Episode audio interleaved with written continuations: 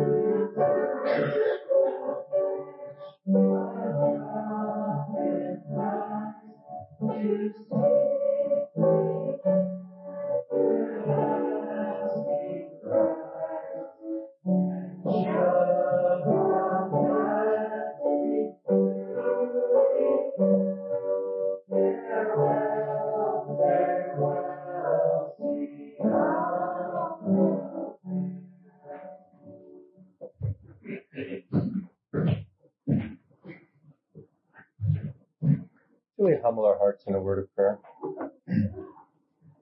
Our dear Heavenly Father, we ask this morning that you, through your Spirit, would be in our midst, that it would be that Spirit that would open your word unto us, and that Spirit that would open our hearts and open our ears.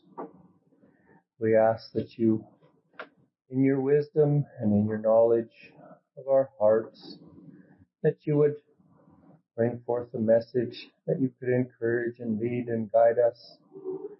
We ask that you would lead those who lead our nations, lead our communities, that you would put it in their hearts to seek for your wisdom, to seek for your guidance. We ask that you could give us faith to trust and faith that we could have assurance that you know all things and you know where each and every one of us is. We ask that you would give us wisdom and that you would give us direction as we walk here, that we could walk that hearts could be drawn to you and that you could be glorified. We ask these things in Jesus' name, who has taught us to pray. Our Father, which art in heaven, hallowed be thy name. Thy kingdom come, thy will be done, in earth as it is in heaven. Give us this day our daily bread, and forgive us our trespasses, as we forgive those who trespass against us. And lead us not into temptation, but deliver us from evil. For thine is the kingdom, the power, and the glory, forever and ever. Amen. Should we continue at 212? We be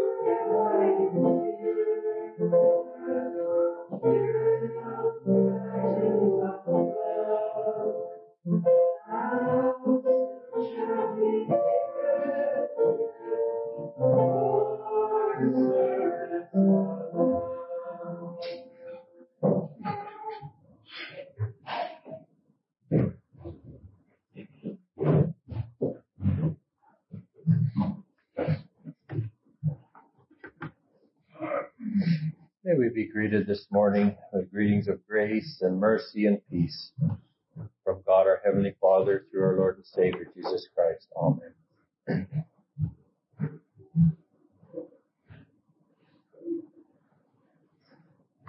This morning, the text that seemed to be, it almost seems too long, and yet couldn't seem to break it down. So I'll read the entire thing, I guess. It seems to be what I should read and and I guess we will look into it prayerfully and ask that what is necessary that the Spirit would bring this out of it. How we would read from Second Chronicles from the second or from the twentieth chapter it's a portion of scripture that I'm sure most of us have looked at at some point. Reading in Jesus' name. And it came to pass after this also that the children of Moab and the children of Ammon and them others besides the Ammonites came against Jehoshaphat to battle.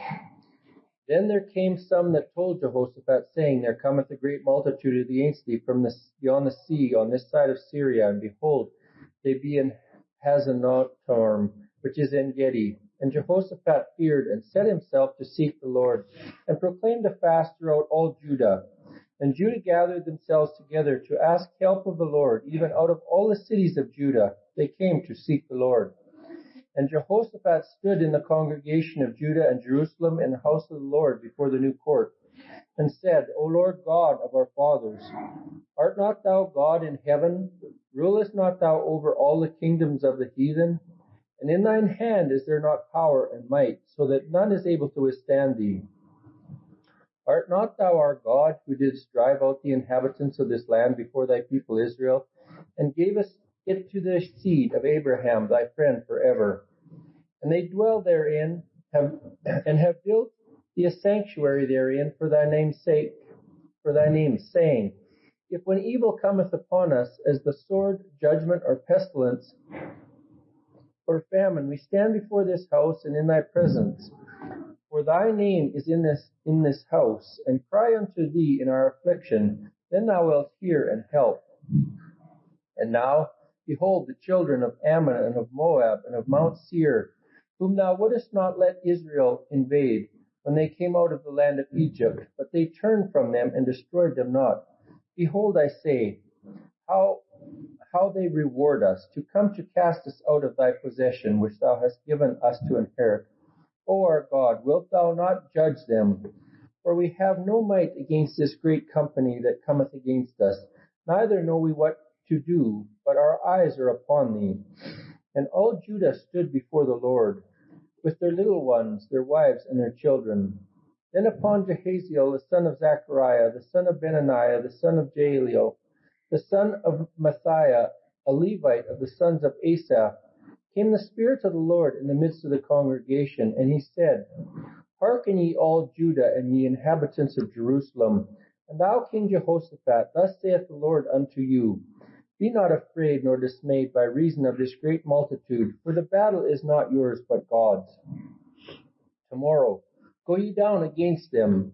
Behold, they come up by the cliff of Ziz, and they shall, and ye shall find them at the end of the brook before the wilderness of Jeruel. And ye shall not need to fight in this battle. Set yourselves and stand ye still and see the salvation of the Lord with you. O Judah and Jerusalem, fear not, nor be dismayed.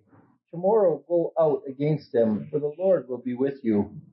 And Jehoshaphat bowed his head with his face to the ground, and all Judah and the inhabitants of Jerusalem fell before the Lord, worshiping the Lord. And the Levites of the children of, Koh, of the Kohathites and of the children of the Korahites stood up to praise the Lord God of Israel with a loud voice on high. And they rose early in the morning and went forth into the wilderness of Tekoa. And as they went forth, Jehoshaphat stood and said, Hear me, O Judah, and ye inhabitants of Jerusalem, believe in the Lord your God. So shall ye be established. Believe his prophets, so shall ye prosper. And when he can, and when he had consulted with the people, he appointed singers unto the Lord, and that should praise the beauty of holiness as they went out before the army, and to say, Praise the Lord, for his mercy endureth forever. And when they began to sing and to praise, the Lord set ambushments before against the children of Ammon, Moab, and Mount Seir, which were come against Judah, and they were smitten. For the children of Ammon and Moab stood up against the inhabitants of Mount Seir, utterly to slay and destroy them. And when they had made an end of the inhabitants of Seir, every one helped to destroy another. And when Judah came towards the watchtower in the wilderness, they looked upon the multitude, and behold, they were dead bodies fallen to the earth, and none escaped. And when Jehoshaphat and his people came to take away the spoil of them, they found among them in abundance both riches with the dead bodies and precious jewels which they stripped off for themselves, more than they could carry away. And they were three days in gathering the spoils, it was so much. And on the fourth day they assembled themselves in the valley of Berachah. For there they blessed the Lord. Therefore the name of therefore the name of the place was called the Valley of Berachah unto this day. Amen.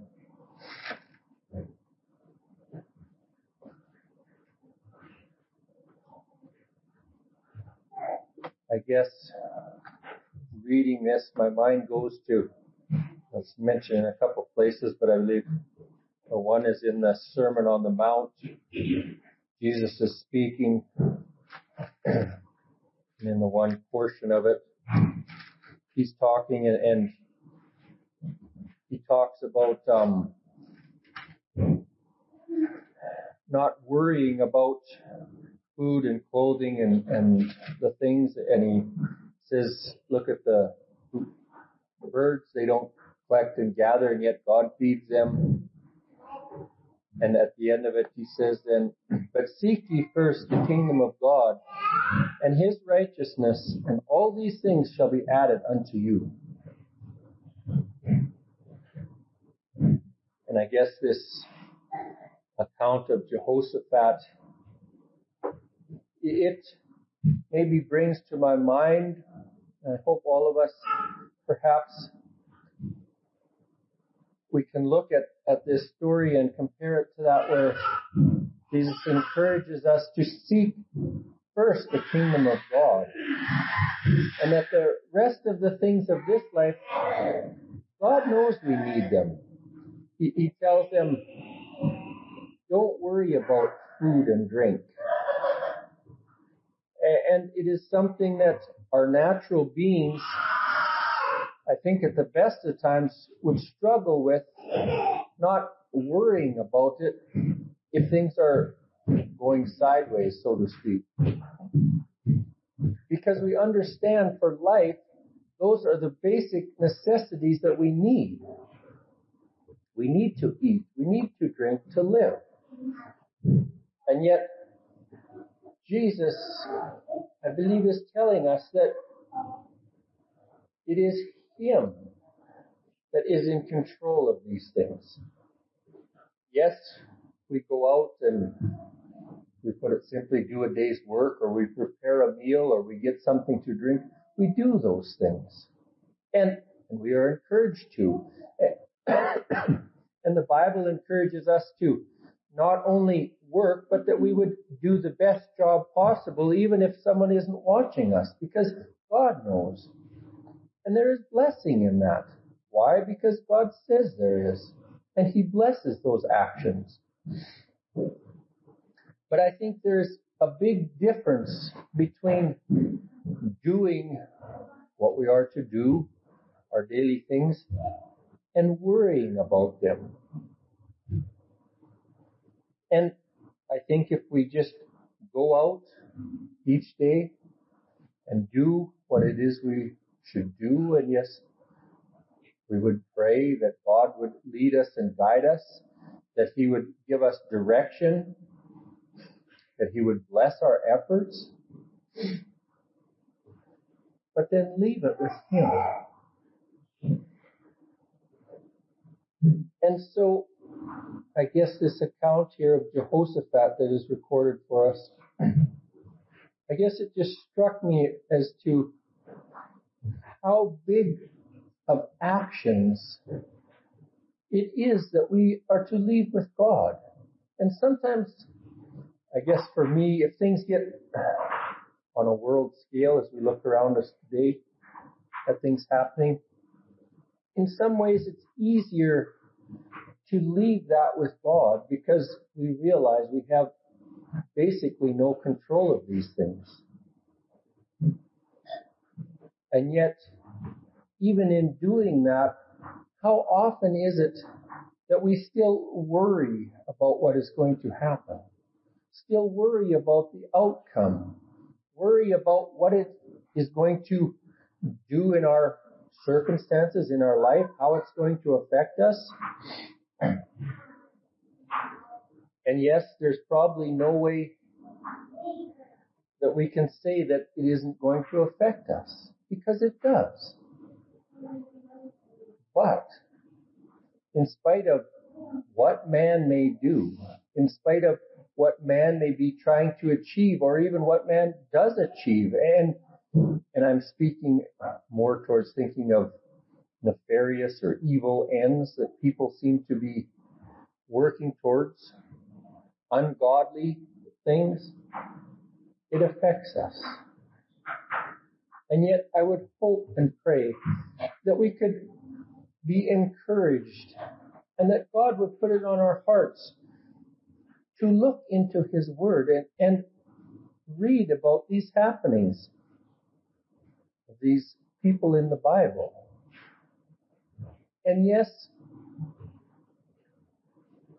it is recorded and sometimes we don't think about it real deeply. We could read through several accounts in the Bible and think, well, it was just almost an everyday occurrence that God was constantly showing these great miracles. But yes, there was there was time in between many of them, and some of these things happened over many years. But this here that is recorded about Jehoshaphat, I believe it was a probably a short time frame that this happened.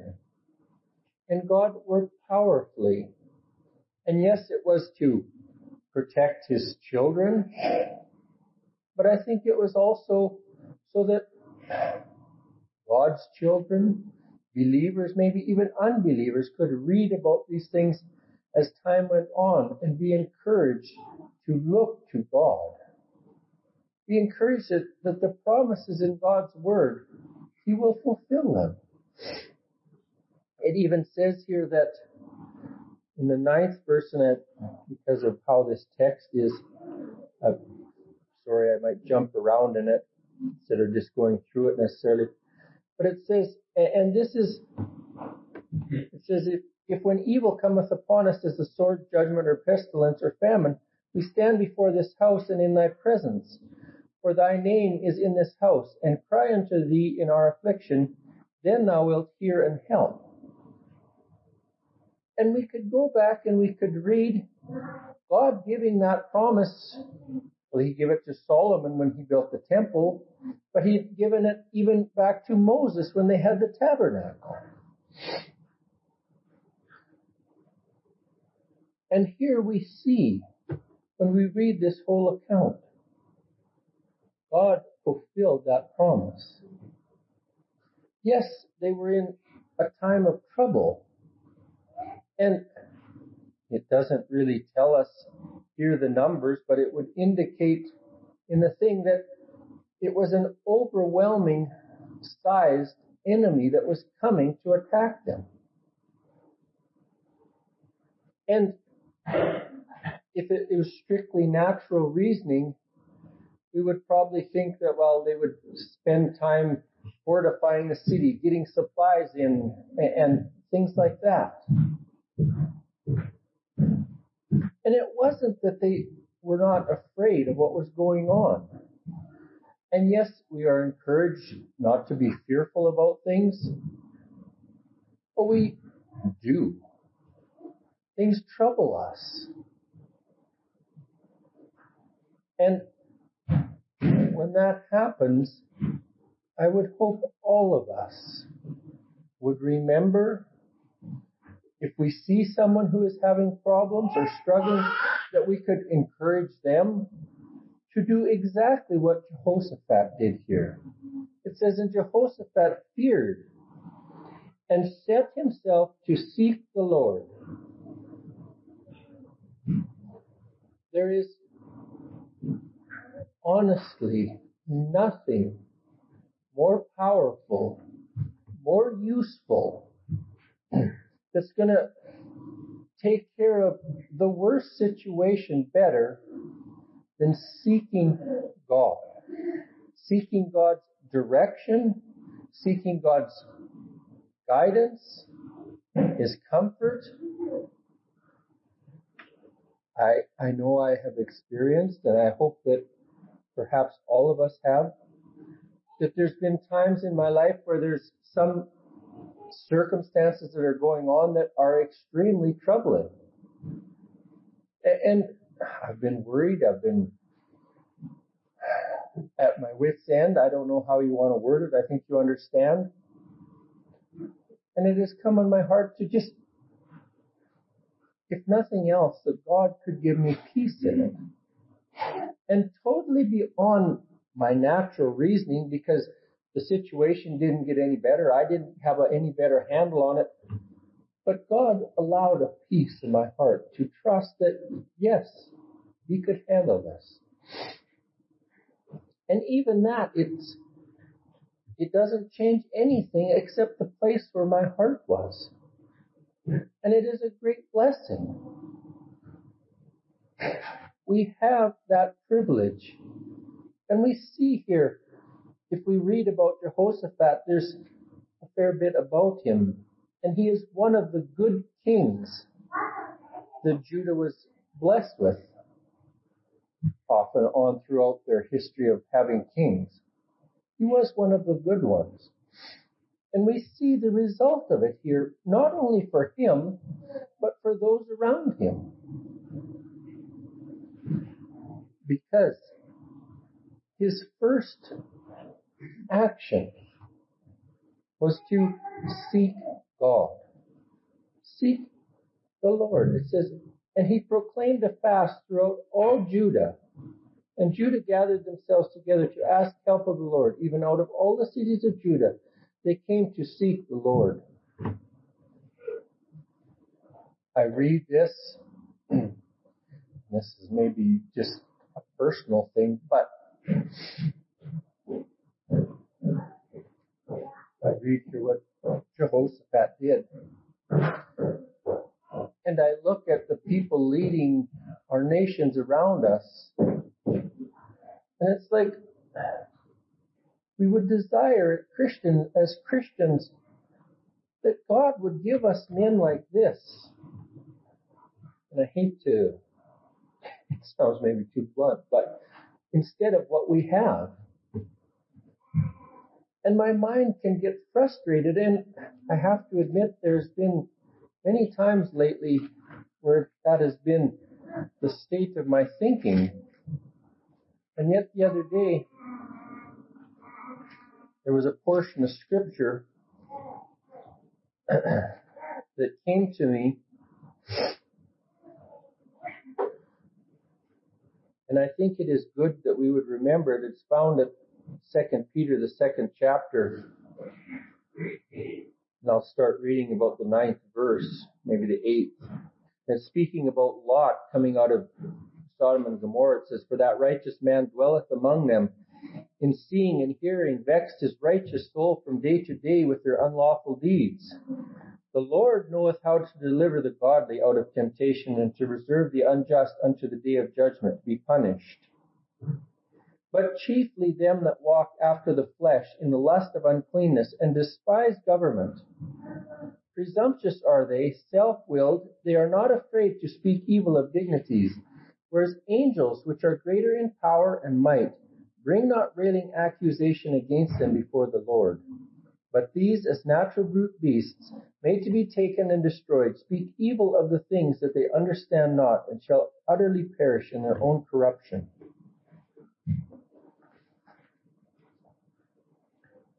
It's pretty blunt and harsh about how it is that we are to view even what we would understand are evil people that God has put in places of leadership. It is the devil, it is our own reasoning that starts bringing those thoughts, well, if this is evil, it must, end contrary to what God would encourage in the Bible, but maybe this is maybe more drastic than our thinking gets ever, hopefully, but God has kind of lost track of things and evil is triumphing. That is not the case. It tells us, I believe in Romans, that God raises up these people to achieve his purpose. And it's a, I guess it's one of those things that we have to leave with God. And it gives us a little glimpse of how it is that, or maybe I should say how much above our reasoning, of our thinking, our understanding God is. He is infinitely more. And yet we want to try to bring his reasoning down to my level and say, well, this is the way things should be. and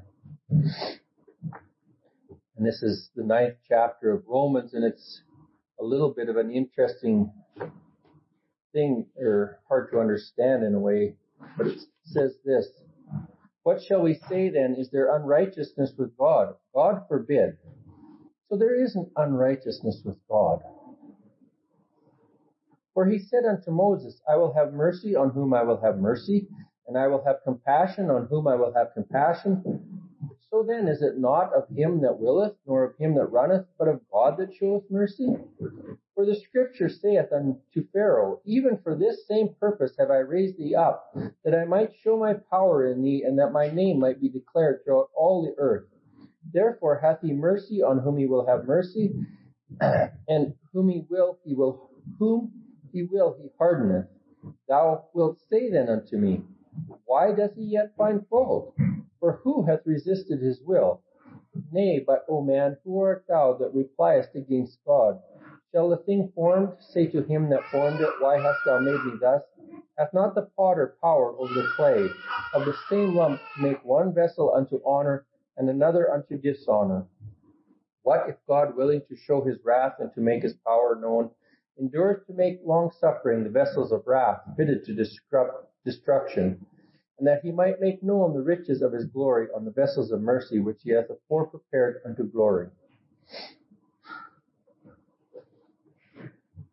I have to admit that much of that, while I understand what it's saying and I understand that it's true, it is beyond my comprehension how it is that God does those things.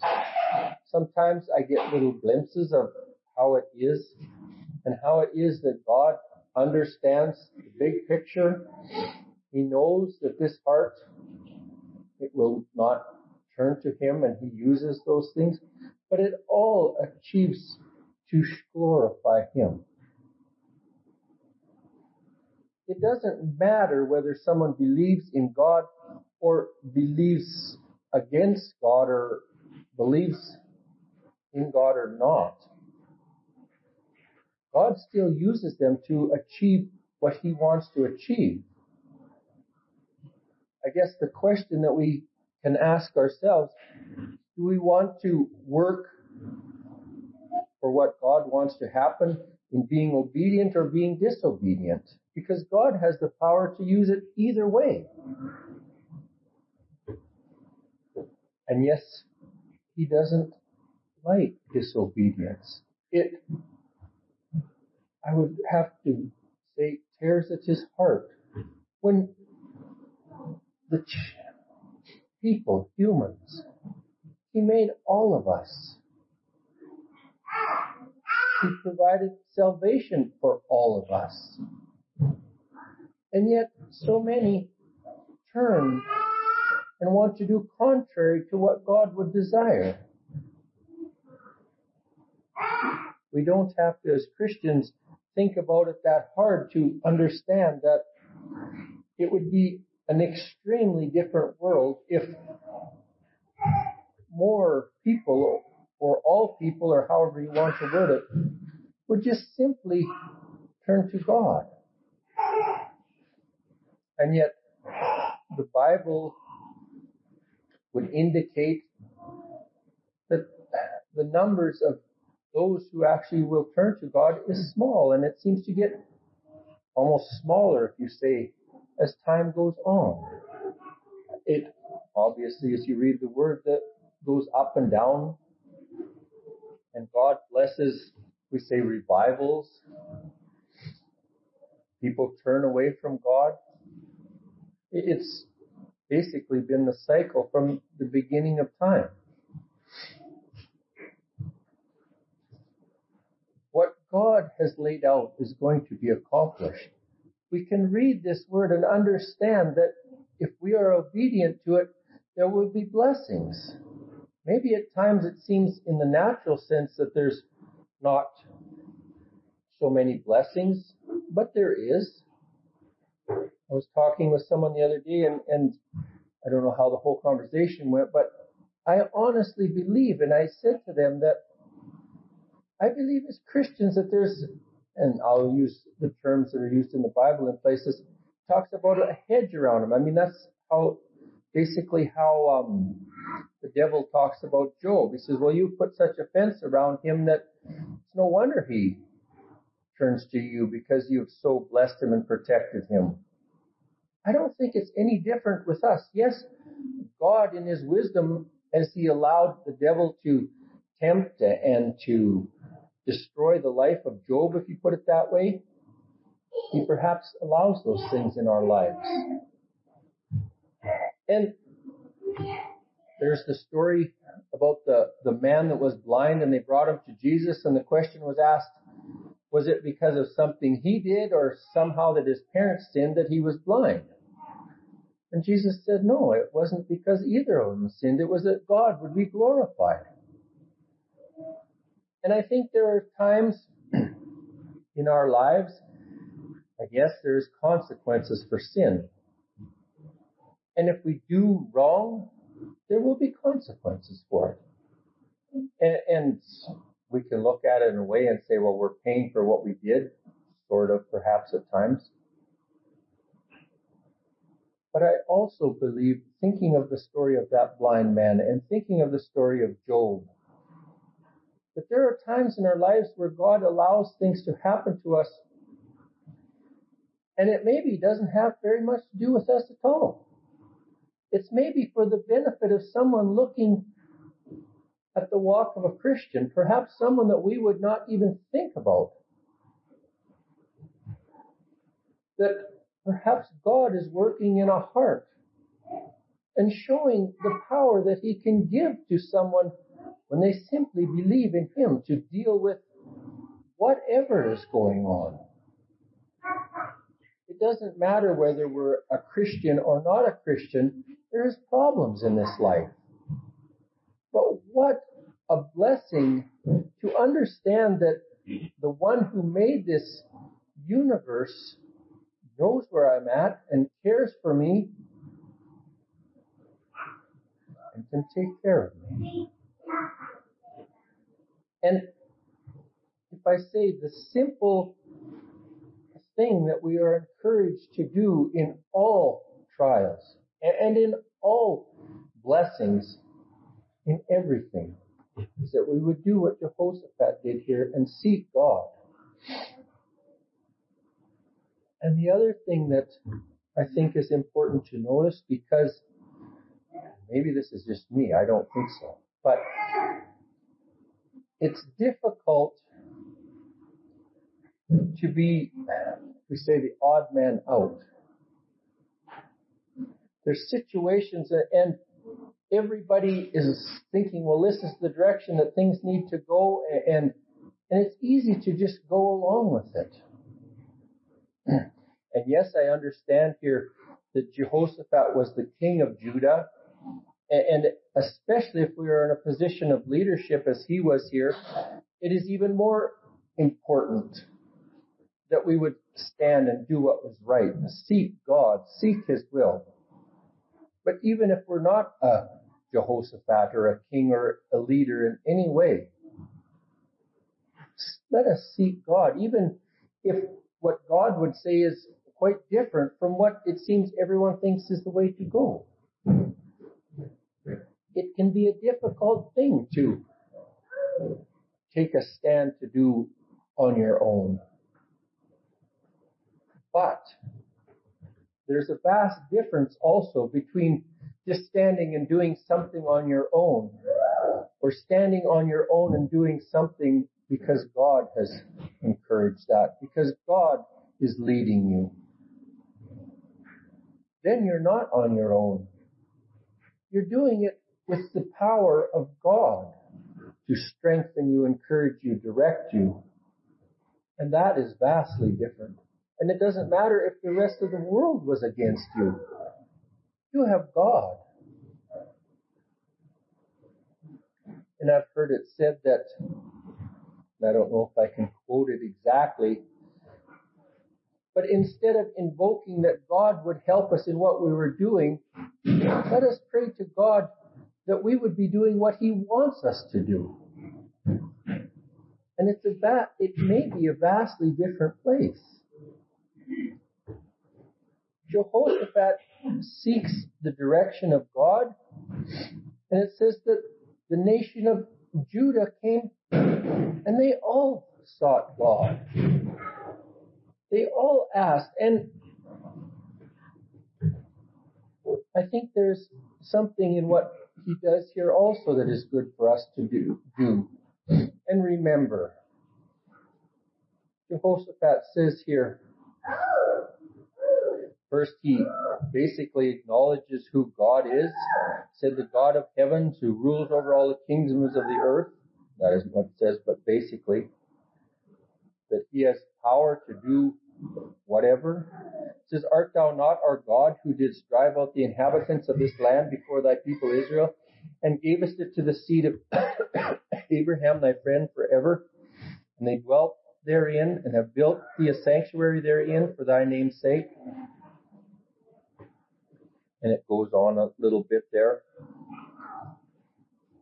But basically, I believe what the gist of what it points me to is as we go through life, yes, we can look in the Bible and read these accounts of Jehoshaphat, Moses, whoever, David. There's many of them.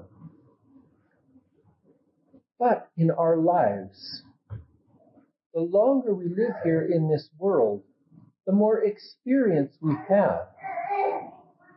Let us take the time when we are faced with something to ponder and look at how God has handled and taken care of us in other circumstances. And unfortunately, as humans, when we are looking forward at a problem, the devil is very quick to make it look huge and bigger than it is. And when we look at behind it, look at it behind us that has been taken care of by God, he was very, worked very hard to make, well, that was just, it really wasn't that much of a problem. It's just, I don't know, maybe it's just me, but that's how my head wants to look at things. Things in front of us look, me look so big and things behind, well, they weren't really a problem. And the truth is they weren't because God took care of them, but he can take care of those also. Let us take the time to remember that when we're facing something. God has helped us. God has taken care of us before. Even at times perhaps when we, I don't know what you're saying. We're too dumb to turn to Him like we should have. He still cares for us many times. Experience, and it, it says that, I believe, Don't know if I can turn to it here in Romans. I think I read, I might have even read it the other day. Yeah. It says we glory in tribulations, knowing that tribulation worketh patience and patience experience and experience hope. It's the experience that we've experienced God taking care of us, working in our lives, even in other people's lives. Joseph didn't just look at his, he looked at the people of Israel down through time. And he had to acknowledge, and he said, yes, God, I see that you did that. Basically, he's saying here, you've helped us before. Would you please help us again? We have that same uh, ability.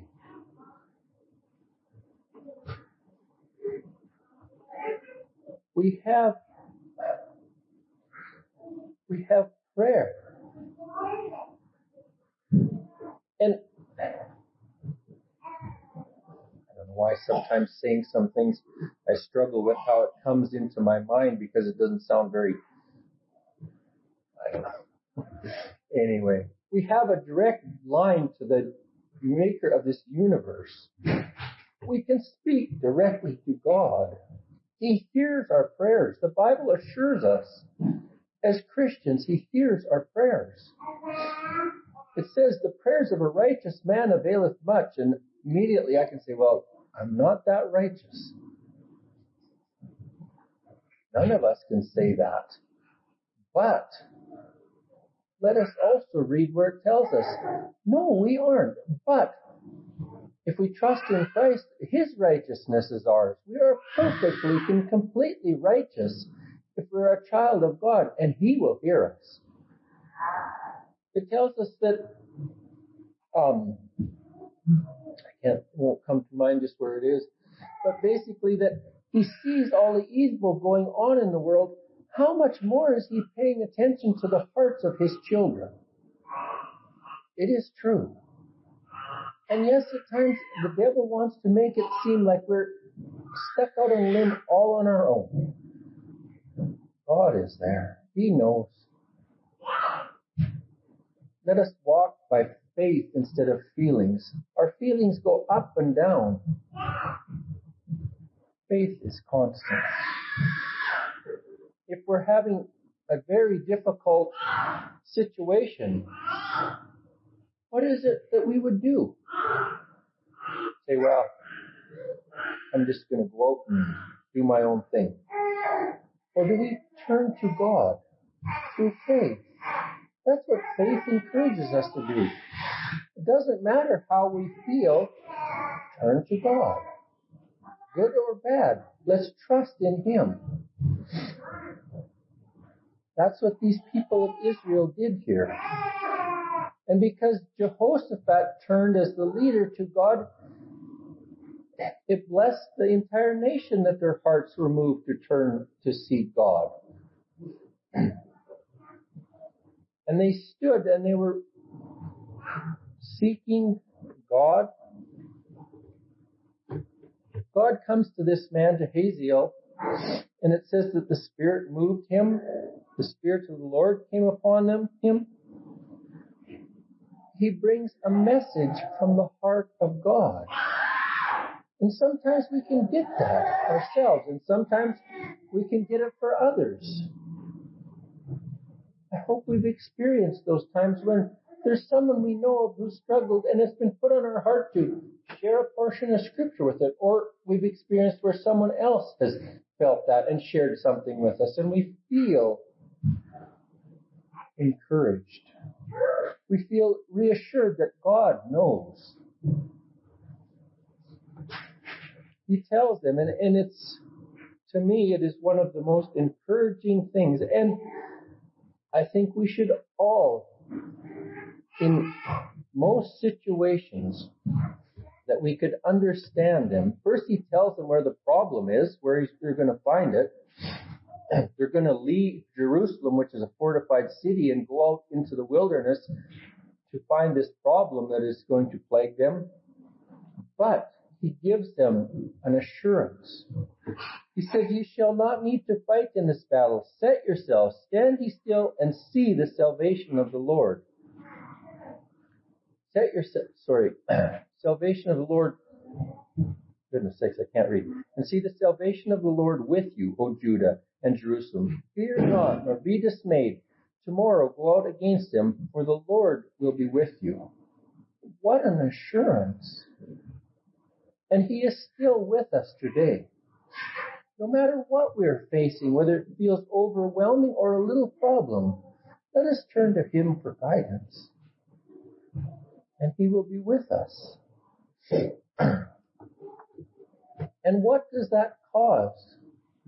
Says Jehoshaphat bowed his head with his face to the ground, and all Judah and the inhabitants of Jerusalem fell down before the Lord, worshiping the Lord.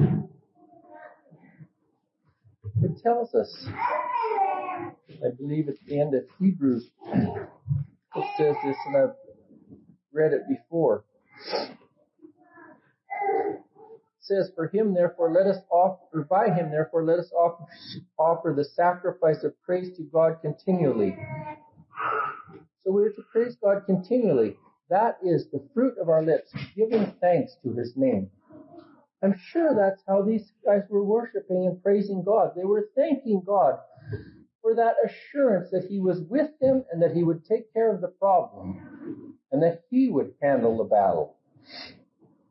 They go out there and they do something that our natural mind would say is almost to the point of ridiculous. And I think it is something that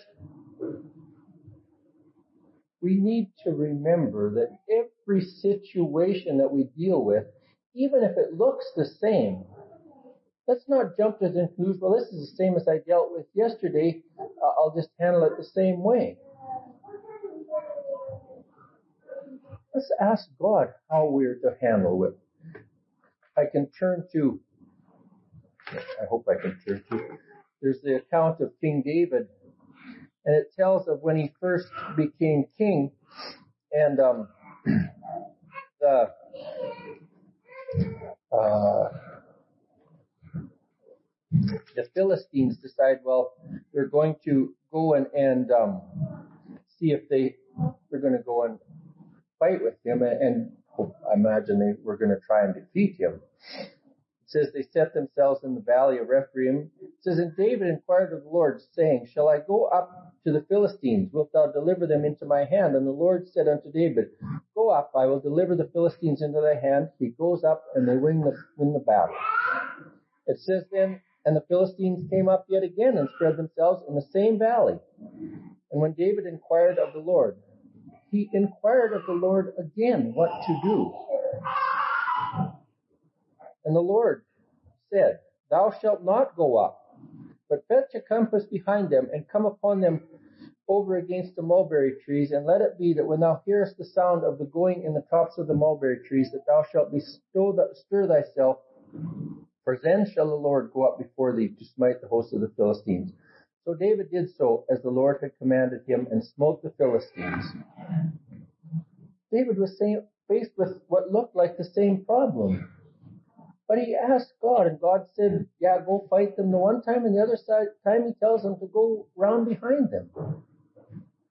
Here we read about these people, here with Jehoshaphat, they sought God. God says, move them that they put the singers out in front of the army to lead it. And it doesn't seem reasonable to my natural thinking, but God, perhaps it was this. God had said through this um, man that it, they wouldn't need to fight and that they could stand still and watch God accomplish for them, if I put it that way. Maybe all this was, if I say it this way, was just a demonstration of the faith that they had in, in what God had told them was going to happen. And I think there is times in our lives where we have that it doesn't really seem to make sense, but we are moved to do something simply that it shows that the faith that is there in what God says.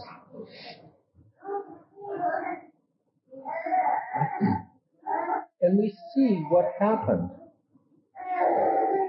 Those people, those people of Moab, Ammon, and Seir, if I put it this way, there was infighting and they destroyed each other.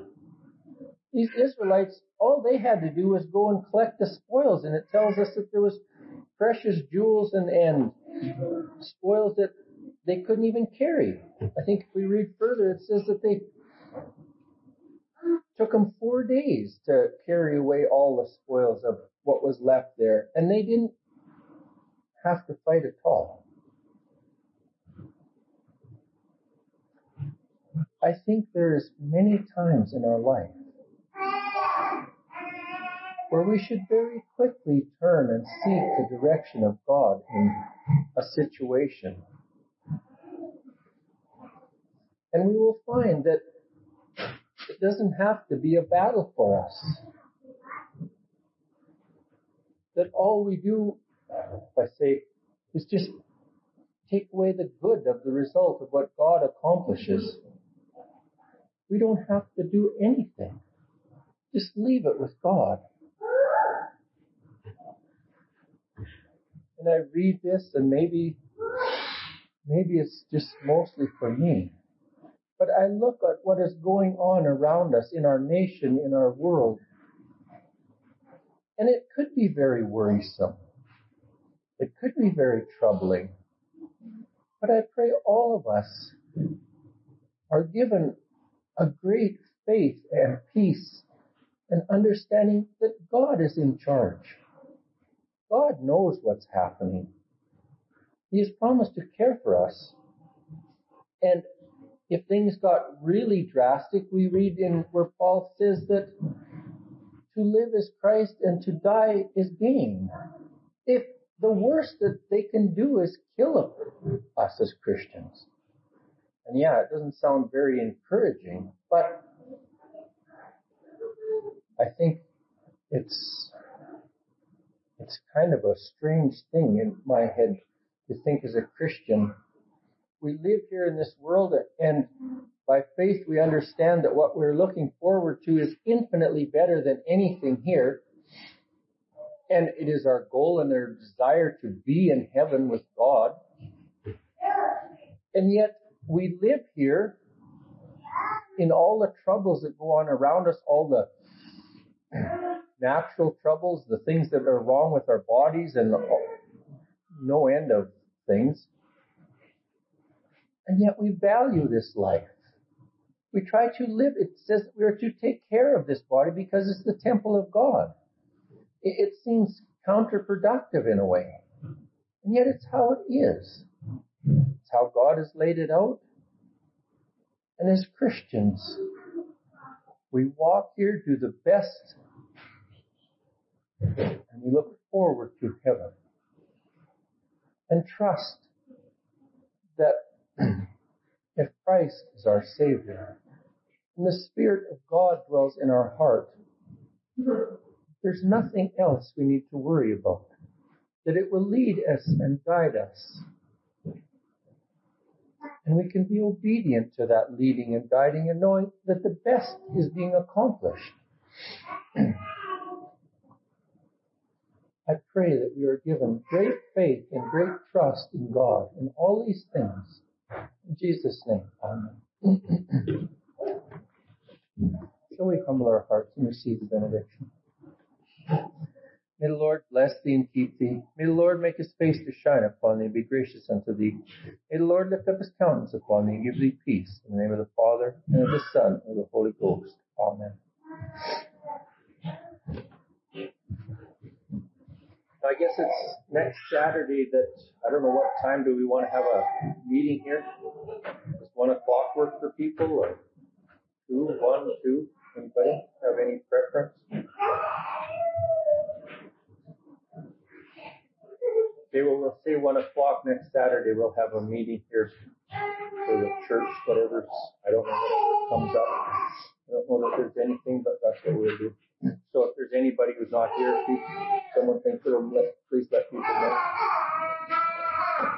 Also, um, because of weather, we didn't have Bible study Thursday night, and I was going to check with Amy, and I forgot this morning, but the way she worded it when I mentioned it to her, I think there'll be Bible study at Amy's on Thursday at 7.30, so that's different. I'll let you know. But I forgot to clarify that for sure, but that's how she worded it, but this week we can have it then.